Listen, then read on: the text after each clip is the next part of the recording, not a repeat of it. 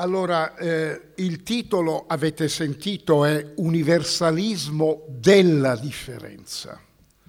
E, e, sottolineo il singolare, nel senso che non si tratta di mettere insieme l'universale e le differenze, quello è un altro problema, le differenze, ma pensare invece l'universale come qualcosa che si forma, si costituisce a partire, a partire dalle differenze. E la mia posizione è che questa diciamo, tesi universalismo della differenza è una tesi che porto avanti da una ventina d'anni eh, in vari miei libri, diciamo, da, da passaggio a Occidente ai miei libri sul tempo, a, a vari altri libri che non sto adesso a citare, è una posizione che mi pone in uh, contrasto con uh, alcune tendenze della filosofia contemporanea, dal post-strutturalismo alla, alla stessa biopolitica che sono tendenze che pongono invece in contrasto il concetto di differenza, il concetto filosofico di differenza con l'idea di universale, riconducendo l'universale al modello totalitario della reductio ad unum, no? e ponendo un problema che, problema serio, il problema del pluriverso, quindi di una pluralità di universi. No? Però qui occorre fare attenzione a quella che eh, nei miei lavori io eh, chiamo la, la questione legata alle insidie di un pluralismo e di un multiculturalismo malinteso che parte dalle identità e dunque dalle differenze intese in modo identitario, no? come eh, un qualcosa di precostituito. Premio, un premio Nobel per l'economia molto importante, Amartya Sen, ha detto che spesso alcune forme di multiculturalismo sono in realtà un monoculturalismo plurale, cioè sono un insieme, un aggregato di eh, monoculture e organizzano i diversi gruppi culturali, delle, delle diverse differenze culturali, come dei ghetti, eh, come dei ghetti contigui. E a volte anche un'altra tematica molto importante della filosofia contemporanea, che è quella legata al concetto di riconoscimento, alle lotte per riconoscimento, non sfugge a questo rischio, perché intende le identità da riconoscere come identità già precostituite, mentre in realtà, in realtà il mondo in cui viviamo è un mondo in cui le identità si trasformano nelle relazioni, nelle interazioni e si modificano radicalmente. Quindi attenzione a quel fenomeno che la mia amica e collega dell'Università eh, di Yale, eh, Sheila Benabib, chiama il multiculturalismo a mosaico. Tam- c'è un mosaico di differenze culturali e ogni differenza però è come una monade, no? come una monade senza, senza porte né finestre.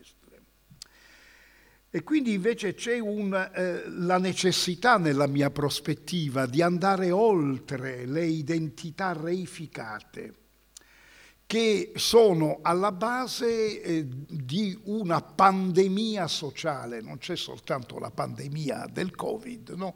ma ci sono anche delle pandemie sociali, una di queste pandemie è determinata da conflitti identitari che attraversano il, eh, il mondo globale.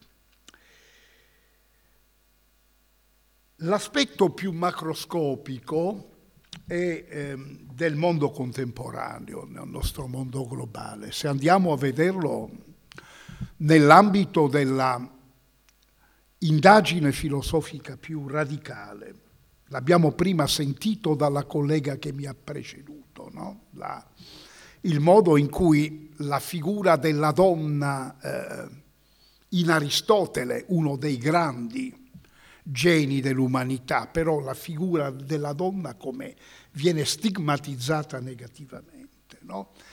E, ebbene, invece nella riflessione filosofica più eh, profonda, più radicale, no?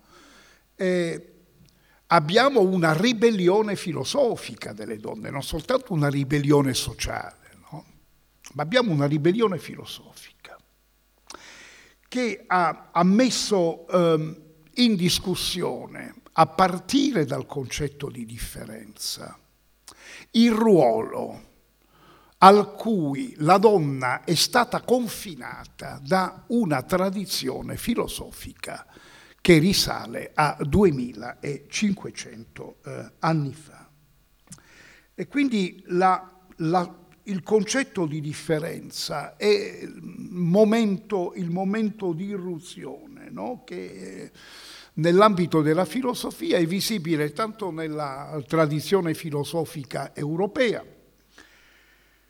dal revival eh, dell'opera di Nietzsche o di Heidegger degli anni 70 fino alle prime teorizzazioni della differenza sessuale nell'ambito del pensiero femminista, ma come pure nella tradizione anglosassone, no? dove, dove Oggi ricorre spessissimo l'espressione politics of difference, no? la, appunto quella della politica della differenza. Assunto in termini radicali, eh, il concetto eh, filosofico di differenza postula una trasvalutazione dell'idea di limite è il nocciolo della tesi che vorrei ora provocatoriamente enunciare, no? eh, cioè la, la, differenza non è concetto, non è un concetto semplice in filosofia.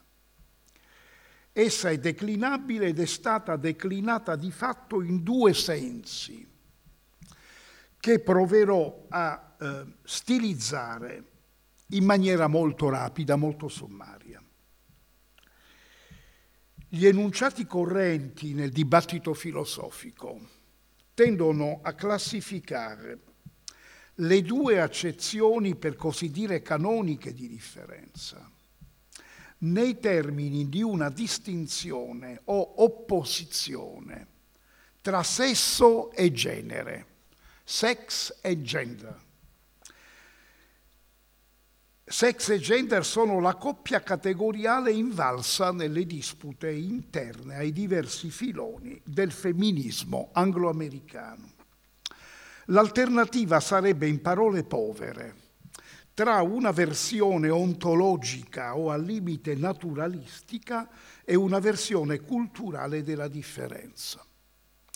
Io penso che questa sia una classificazione da dimenticare, poiché non rende giustizia a nessuna delle due tendenze di pensiero, che sono già di per sé al loro interno molto sfaccettate e complesse, lasciando in ombra la circostanza che la prima, l'idea della differenza come, come differenza sessuale, si costituisce proprio in polemica con la tradizione metafisica sin dalle sue origini. Abbiamo visto Aristotele prima, no? È un modo di concepire in maniera molto drastica la, la distinzione tra eh, uomo e donna.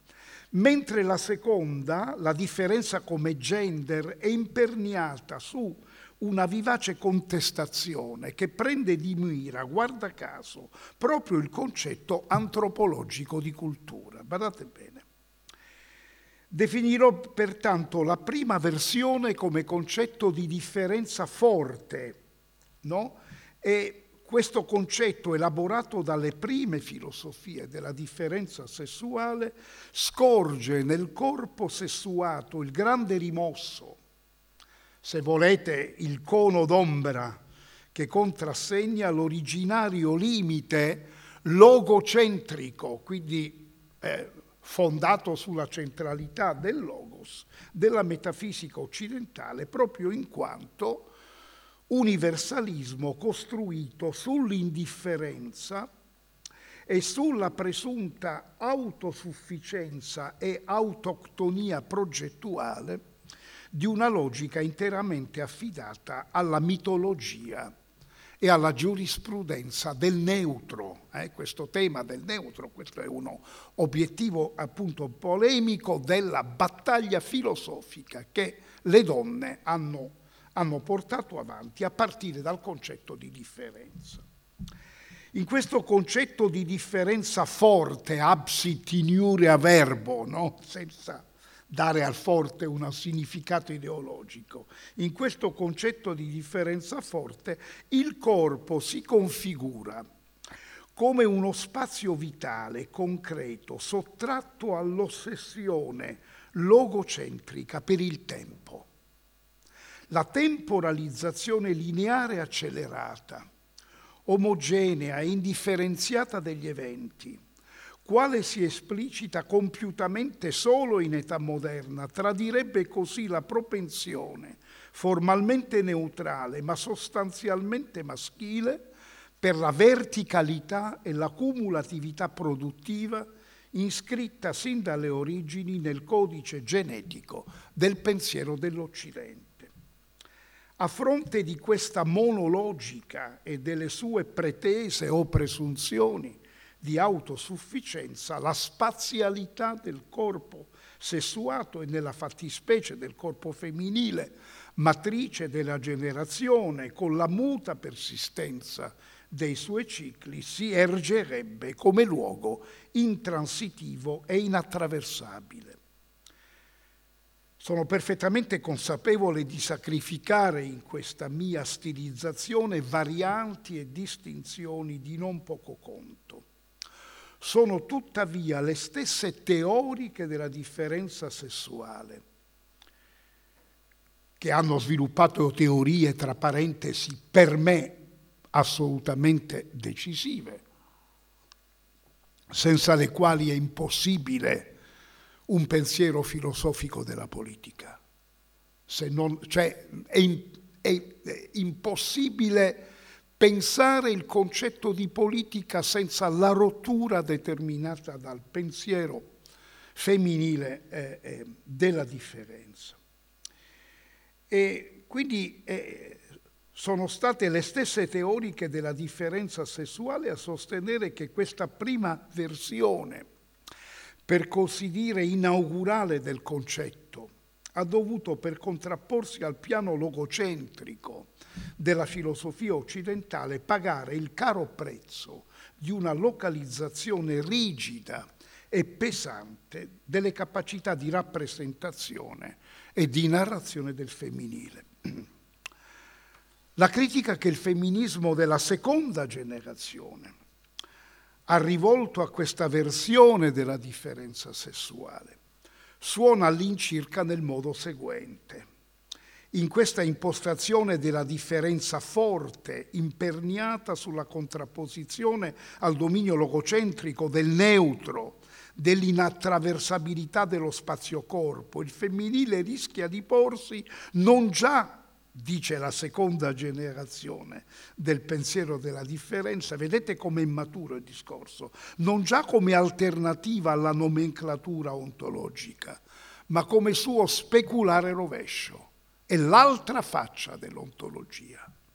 Cioè le donne nella prima reazione non hanno fatto altro che restituire il rovescio della medaglia della, eh, della, della, del, del dispositivo ontologico che la filosofia al maschile aveva, aveva fondato. Dunque, partita come critica del soggetto metafisico, la versione forte della differenza finisce per dar luogo a un ipersoggetto e la sua radicale contestazione del fondamento metafisico e degli ordini istituzionali che ne derivano rischia di sfociare in un iperfondamento cioè in un fondamento alla seconda potenza che si presenta migliore del primo solo perché promette va- vera stabilità e vero ordine. Io penso ad esempio alla, teorizzazione della, della mia amica e collega Luisa Muraro, che è stata molto importante in Italia, Lucy Rigarai in Francia, Luisa Muraro in Italia, quando, quando la Muraro ha rovesciato la formula del grande psicoanalista Jacques Lacan, la formula lacaniana, no? L'ordine simbolico è quello del padre e ha scritto un libro intitolato L'ordine simbolico della madre. Come vedete, un rovescio speculare dell'idea della, eh, dell'ordine, dell'ordine simbolico. Vorrei adesso considerare la seconda accezione di differenza. Anche in questo caso mi riferirò per comodità a una versione particolarmente esplicita e radicale, tratta dagli esiti più recenti della riflessione nordamericana. Mi riferisco alla, alla proposta post-femminista di Dana Haraway. Dana Haraway è autrice di un'opera fondamentale che è stata letta molto dalle, dalle giovani femministe americane, manifesto cyborg, no? e quindi proprio al, al, passo con la rivoluzione tecnologica, e abbastanza recentemente nel 2016 ha, ha scritto un, un, libro molto interessante dal titolo Staying uh, with the Trouble, no? e che si può tradurre rimane, rimanere con i guai, no? e, che, e, che, raffigura, che raffigura un pianeta, un pianeta che or, ormai sconvolto eh, da tendenze pandemiche, ma questo nel 2016 già lo diceva, no?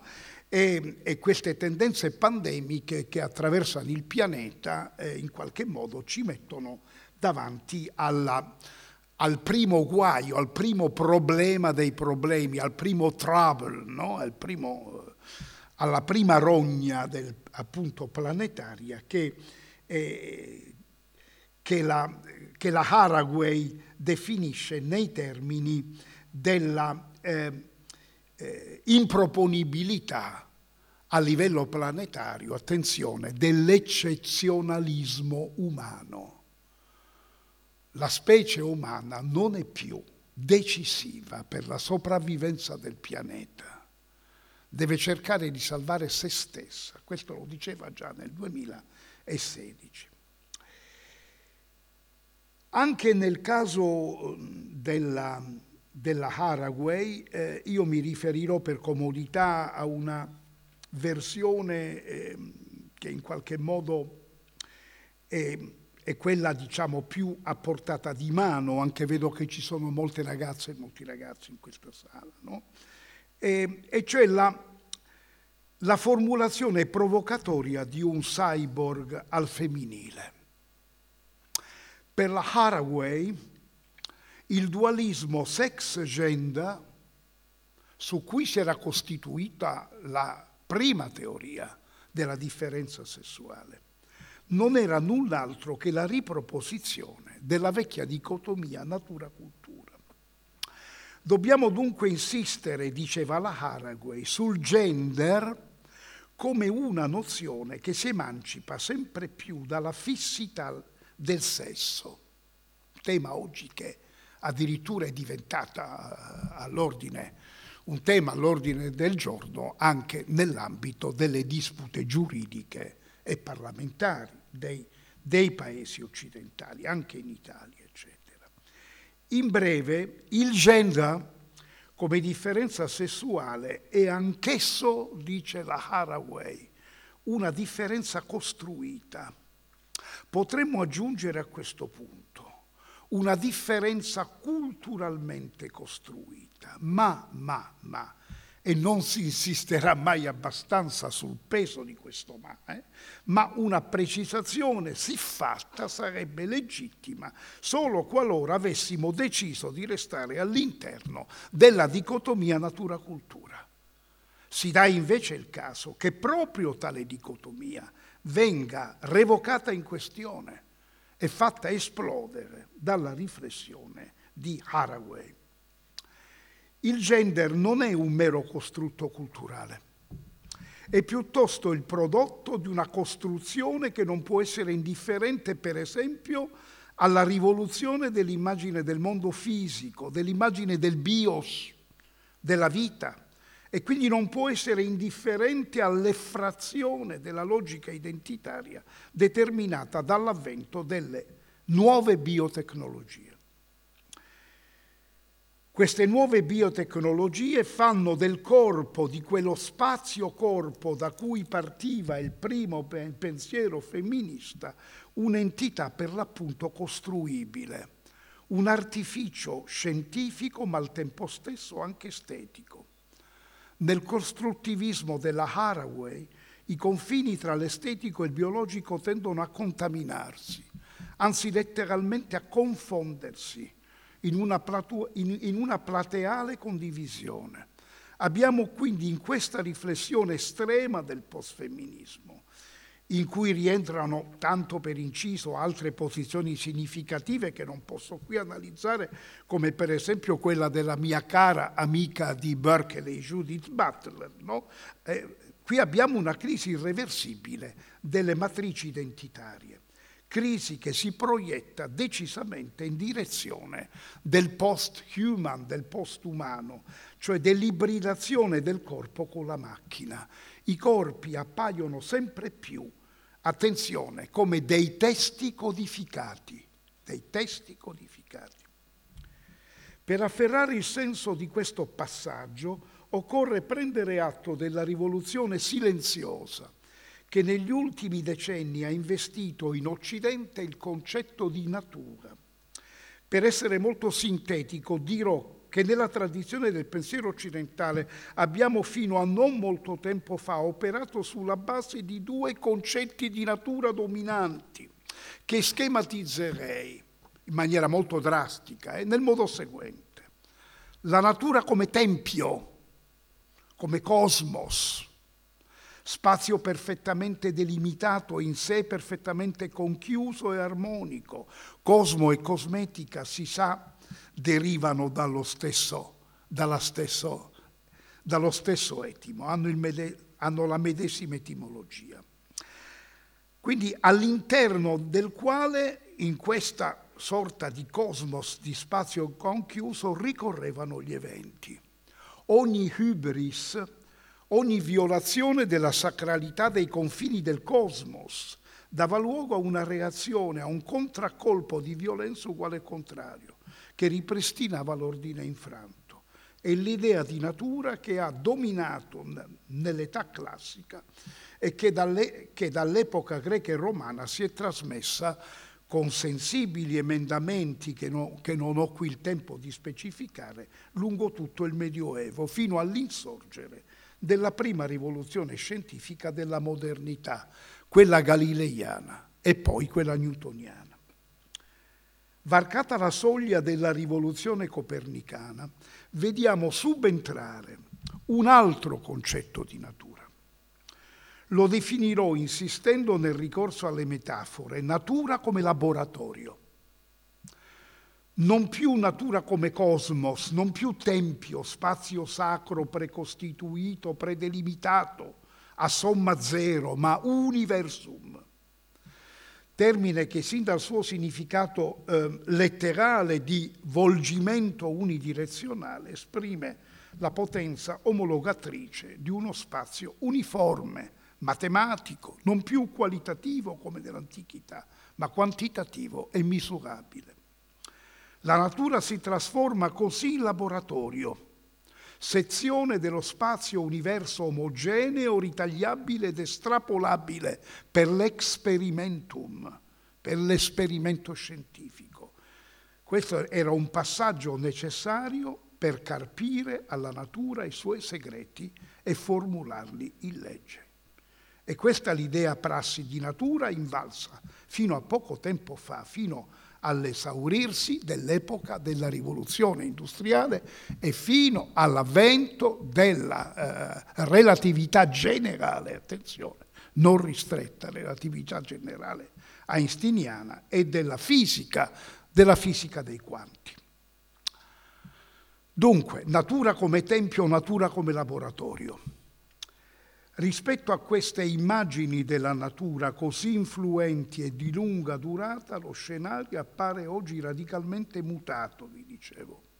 Non solo per la rottura determinata da eventi come la relatività einsteiniana e la meccanica quantistica e dai loro sviluppi contemporanei di cui ho cercato di scolgere le implicazioni filosofiche nei miei libri sulla questione del tempo che alcuni di voi conoscono, Minima Temporalia e Kairos ma anche per la silent revolution, per il rivolgimento subcutaneo del paradigma scientifico moderno che si è prodotto negli ultimi decenni e che ha fatto ormai la sua irruzione all'aperto attraverso la funzione egemonica della biologia, delle scienze e della vita. L'esito prorompente di questa rivoluzione silenziosa ha posto al centro della scena un nuovo concetto di natura, che io chiamo la natura come codice. La natura è fondamentalmente un complesso codificato.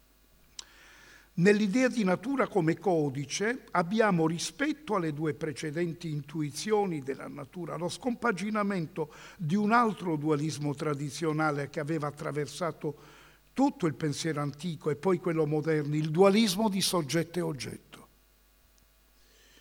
È un caso eclatante di esperienza limite e di dissolvimento delle linee di confine tradizionali Nell'oderna visione della natura, soggetto e oggetto, lungi dal configurare un'antitesi, appaiono formalmente omologhi, isomorfi nel codice.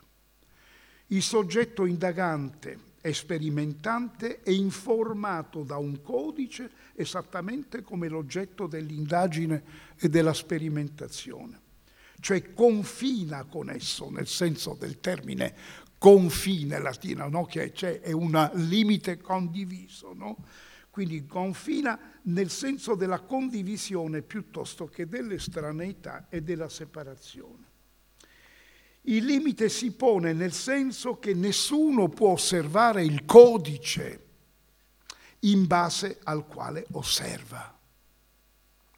In filosofia questo tipo di paradosso era stato genialmente prefigurato in termini, in termini logico-filosofici dal primo Wittgenstein, quello del Tractatus, eh? e pragmaticamente superato poi dal secondo Wittgenstein.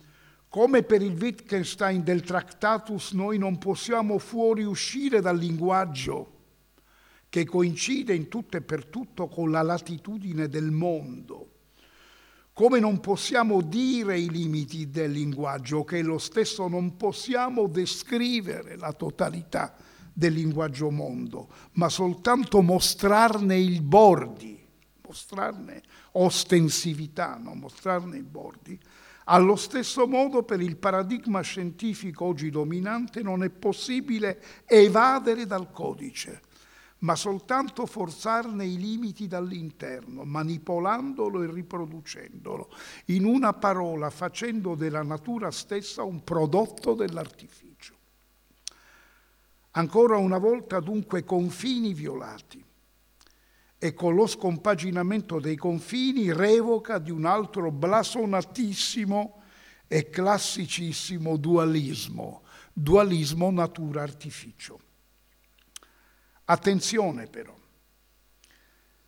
il dualismo natura-artificio è intanto revocato, la natura parte intanto artificializzata, in quanto l'artificio stesso partecipa del carattere di codice della natura.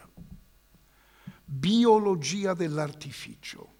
Nessuna formula pare adattarsi meglio alla temperia di questo passaggio d'epoca che stiamo vivendo. Eh? Eh, insomma, se si vuole, eh, siamo, siamo eh, in un'epoca in cui eh, l'ente uomo appare un ente, in parte c'era già in Aristotele questo, eh, naturalmente artificiale. naturalmente tecnico, naturalmente artificiale. Sia perché inventa questa prima tecnica che è il linguaggio, sia perché poi, poi, poi appunto sviluppa tutte le tecnai no? che in qualche modo si sono dispiegate nel corso della storia dell'Homo sapiens. Soggetto e oggetto sono similari in quanto appartengono, ripeto, allo stesso codice. Osservatore e osservato sono dentro il Great Code. L'ombra del grande codice sovrasta e abbraccia ormai non solo il BIOS, non solo quel dispositivo circolare autoreferenziale, quello strano anello d'eterna ghirlanda che è il codice del DNA, ma lo stesso concetto di materia. Non ci ha forse detto la fisica delle particelle subatomiche che alla base della materia e dei corpi opera un'energia informazionale, che l'energia della materia è essenzialmente informazione, che informa, come vedete. Il concetto della natura come codice tuttavia, per quanto si presenti oggi in sembianze ardite, apparentemente appaesate, nell'attuale temperie post-metafisica e post-moderna, come la chiama Habermas, questo termine post-metafisica, io non amo eh, le, le, i, concetti, i concetti elaborati con il prefisso post, che sono un... Uh, non li amo, sono sono segno della incapacità di definire il nuovo che, eh, diciamo, con il quale dobbiamo fare i conti. No? Però nell'attuale temperie ipermoderna, ipermoderna io, io preferisco questo termine, rimanda una realtà, in realtà scusate, a una visione molto antica, richiama in causa la vecchia immagine cabalistica ed ermetica di una natura come linguaggio cifrato, suscettibile di decifrazione. Le coppie cifra, decifrazione o codice, decodificazione, coppie semiotiche per eccellenza, sono quelle con cui oggi si opera in modo più o meno consapevole e riflesso all'interno della scienza applicata e non solo eh, di, eh, di quella teorica. Ora, ritornando alla tematica della differenza, direi che la posta in gioco della sfida del uso il post, del post-femminismo, così eh, si chiamano eh, le, le aderenti a questa tendenza, la posta in gioco del cosiddetto post-femminismo appare più chiara proprio alla luce di questi esiti della rivoluzione scientifica. Se i confini dei corpi devono essere liberati dalle loro barriere organiche, a maggior ragione una tale liberazione dovrà darsi rispetto alla logica identitaria. Ancora una volta entra in campo il rapporto confine-barriera. Una volta scardinato dalle barriere organiche, il corpo si presenta come un codice in perenne trasformazione che disloca e ridisegna incessantemente i propri confini, come un complesso dinamico che si compone essenzialmente di tre aspetti, segno, contesto, tempo. Sono queste le coordinate del corpo. Ricordo una volta una battuta che, che, appunto, che si faceva con il caro amico che non c'è più, Umberto Eco, ma manca a tutti noi, e che si potrebbe riscrivere la famosa, una celebre frase di Shakespeare, no? Noi siamo fatti della medesima sostanza di cui sono fatti i segni, non i sogni, ma i segni. Siamo fatti della medesima sostanza di cui sono fatti i segni. E sono queste le coordinate del corpo, ma anche le coordinate dell'identità. Ogni soggetto è un sistema di segni, una contingente messa in forma di segni che vive un'esistenza situata in contesti o forme di vita determinate che si rimodella costantemente nel corso del tempo. I confini identitari sono pertanto soggetti a un processo incessante di, decostruzione e ricostruzione. L'identità non è mai data, siamo decisamente fuori da una logica dell'identità come mappa spaziale, spaziale stabile. Le funzioni normalizzate non sono altro che forme di stabilità relativa di quella mappa, la cui configurazione appare sempre contingente e precaria. Occorre dunque lasciarsi alle spalle l'immagine dell'io come mappa, sta- mappa spaziale stabile, sia essa intesa in senso tradizionale, metafisico o soggetto centrico, espressione non mia ma di Habermas, oppure in senso post-metafisico, tra virgolette, strutturocentrico, cioè come autoreferenza sistemica. Una volta superati questi modelli, la questione della soggettività troverà la sua traduzione più appropriata nell'immagine di una mappa in divenire, in costante decostruzione e ricostruzione, dove il gioco delle transazioni avviene sempre fra segno, contesto e tempo, i, co- I, corpi divengono in tal modo, dice Donna Haraway, moti materiali semiotici generativi. Spostiamoci un attimo prima di concludere su un altro versante per accennare rapidamente al rivoluzionamento del concetto di identità personale che si è prodotto in anni recenti all'interno della filosofia analitica anglo-americana. Mi riferisco a un testo molto importante di Derek Parfit, Reasons and Persons, ragioni e persone. Abbiamo qui una ripresa, uno svolgimento di un tema che era stato già affrontato dal secondo Wittgenstein, quello delle ricerche filosofiche. Il tema dell'identità come successione di io contingenti e parziali. Ognuna, ognuno di noi non ha tanto un'identità che si fa nel tempo.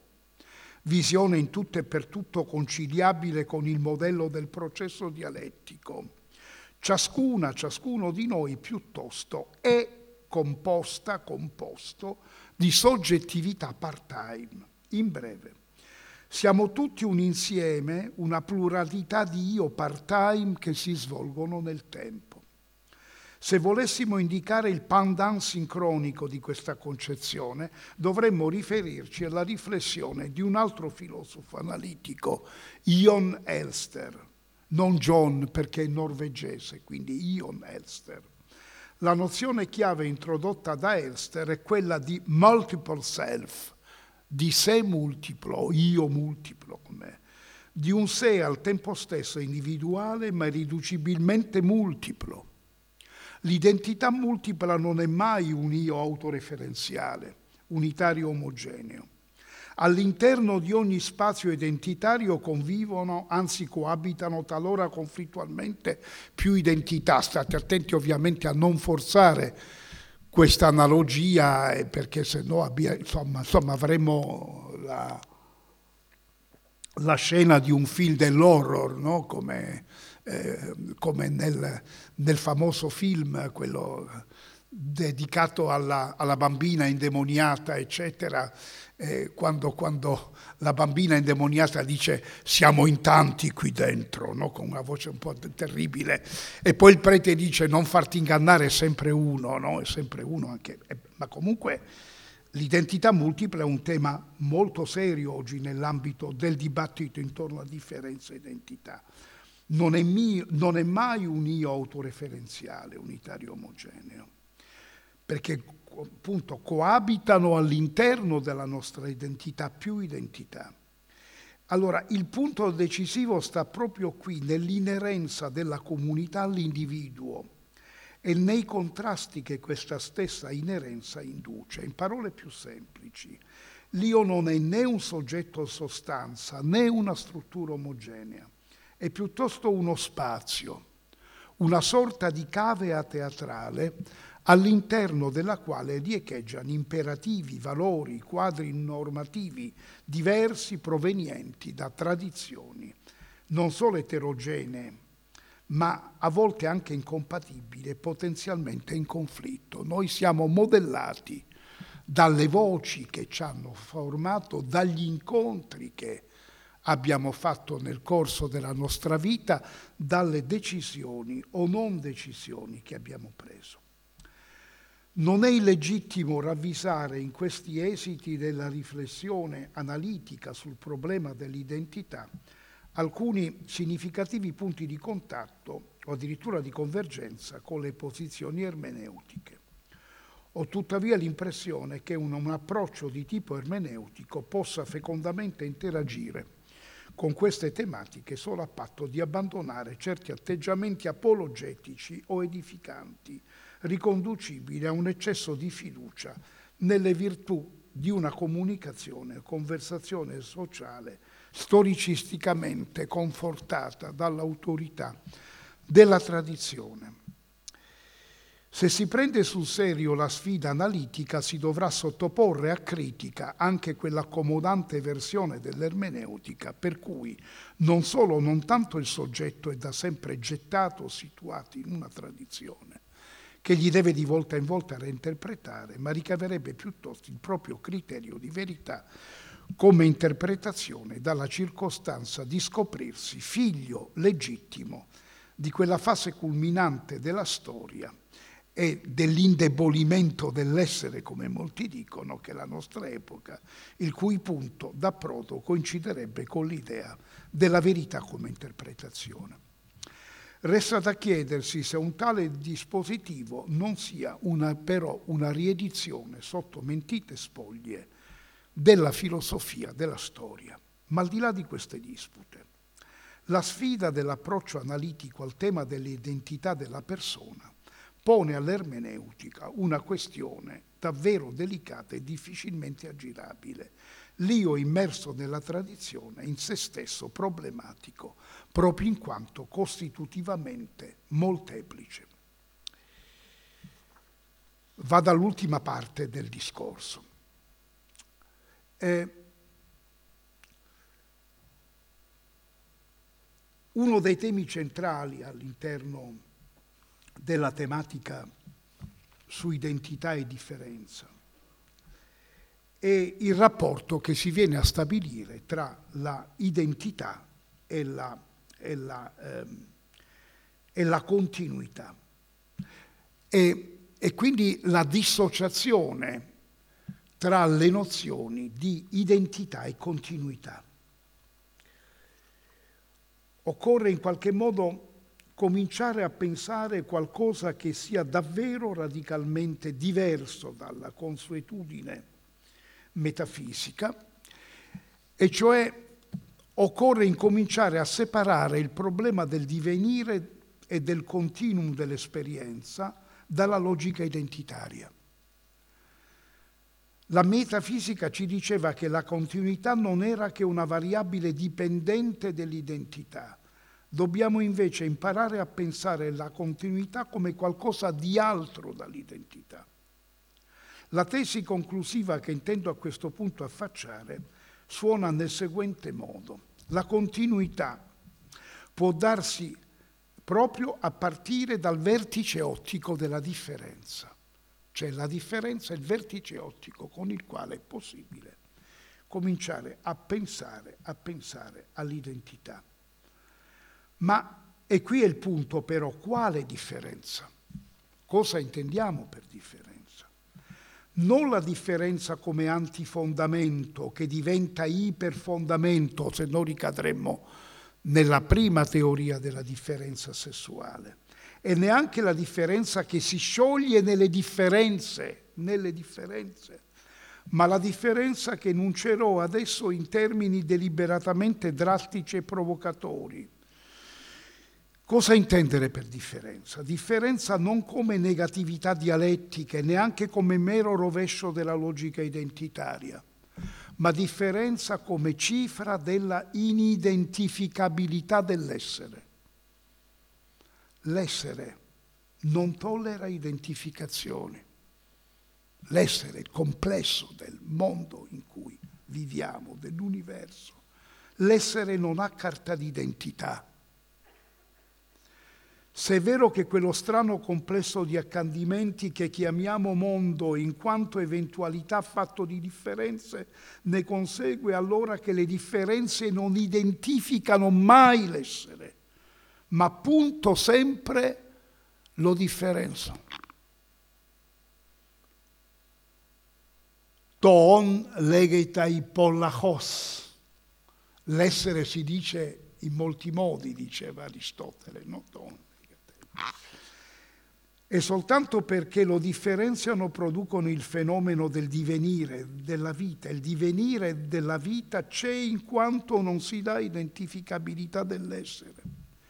Identificazione e classificazione degli eventi possono naturalmente darsi, dobbiamo tuttavia sapere che esse nulla hanno a che fare con l'ordine del mondo, ma rispondono piuttosto, come aveva colto in questo perfettamente Nietzsche, un bisogno pratico. Solo per questa via, solo afferrando questo passaggio, possiamo far esplodere il dispositivo della metafisica che poi fa tutt'uno con il dispositivo del potere, l'idea dell'uno come unità delle differenze. Dobbiamo però guardarci anche dai troppo facili e troppo umani superamenti della metafisica, oggi tanto diffusi sul mercato culturale. La metafisica ha pensato la differenza L'ha pensata anzi tanto ossessivamente quanto ha pensato l'identità, ma ecco il punto. L'ha pensata nel senso che il suo pensiero dell'essere ha coinciso da Aristotele a Hegel con il pensiero della unità delle differenze. Si annida qui in questo insidioso crinale del pensiero metafisico, il dispositivo cui appena accennato, dispositivo comune al potere e alla logica identitaria, il pensiero dell'uno come unità delle differenze nasce da una confusione fondamentale, la confusione tra lo stoicheion, l'elemento, il costituente, il costitutivo e l'identitario. Lo stoicheion non è identitario. Sono pertanto convinto che tutto il futuro del concetto di differenza e tutto il futuro di un pensiero filosofico sia affidato alla nostra capacità di operare un'inversione simbolica della logica dell'identità, tenendo separato il pensiero del costituente dal pensiero dell'uno. Il costitutivo è il contrario dell'identico. Se invece insisteremo nei giochi di strategia della logica fondazionale, puntando a riassorbire il pensiero, il pensiero dello stoicheio dentro il circolo autoreferenziale dell'uno, non faremo altro che reincardinare la questione del comune di ciò che abbiamo in comune, di ciò che ci costituisce dentro le barriere architettoniche della logica identitaria, che è identica se è una logica dell'individuo, del singolo individuo, o se è una logica della comunità, una logica della polis, una logica eh, dello Stato. Una volta catturati dalla cogenza di quei modelli non imposteremo più la questione del comune come va posta come questione del cum, dell'infra, del rapporto, della prossimità, della distanza, del legame, del conflitto tra differenze irriducibili che mai identificano l'essere. Per concludere, universalismo della differenza significa per me che la differenza è la trama ontologica dell'universale e l'universale in qualche modo non funziona nei termini della reduzione ad unum. È, un pluri, è di fatto un pluriversale. No? E non soltanto le differenze sono un arricchimento dell'universale, ma in qualche modo la eh, comunità umana deve muovere dal presupposto che il suo essere in comune è costituito, è costituito dall'unicum di ciascuna o ciascuno, di ogni singolarità. Ogni singolarità rappresenta all'interno dell'essere in comune un unicum, una singolarità, ripeto, irriducibile, la singolarità di ciascuna, ciascuno di noi non deriva dal nostro DNA, se non in minima parte, ma dalla nostra esperienza di vita. La, ciò che abbiamo di non, cona, di non clonabile ciò che non può essere clonabile di ciò che noi siamo, non è la nostra biologia, ma la nostra biografia. E la biografia è la base, è, è, è la particella, è la particella a partire dalla quale si costituisce eh, l'essere in comune. E, e d'altra parte eh, gli scenari della scienza contemporanea ci consegnano l'immagine di un universo, universo della relatività generale, della fisica dei quanta, un universo come un campo gravitazionale, come uno spazio-tempo attraversato da vibrazioni, da vibrazioni.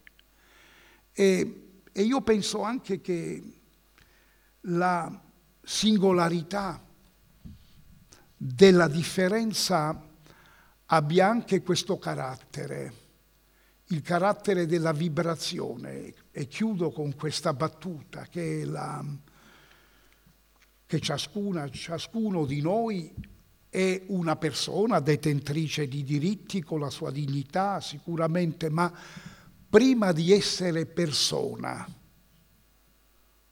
ognuna, ognuno di noi è un vento, è una entità che nel momento in cui eh, si colloca in uno spazio, lo curva e lo fa vibrare in modo assolutamente unico, unico, irripetibile. Ognuno, ognuno di noi fa vibrare lo spazio in cui entra in maniera unica. Dalla persona più umile, dal bambino, fino alla persona, alla persona più alta, determinano una curvatura dello spazio e una vibrazione dello spazio che è assolutamente unica. Forse incominciamo a ripensare l'essere in comune e la politica a partire da qui. Grazie dell'attenzione.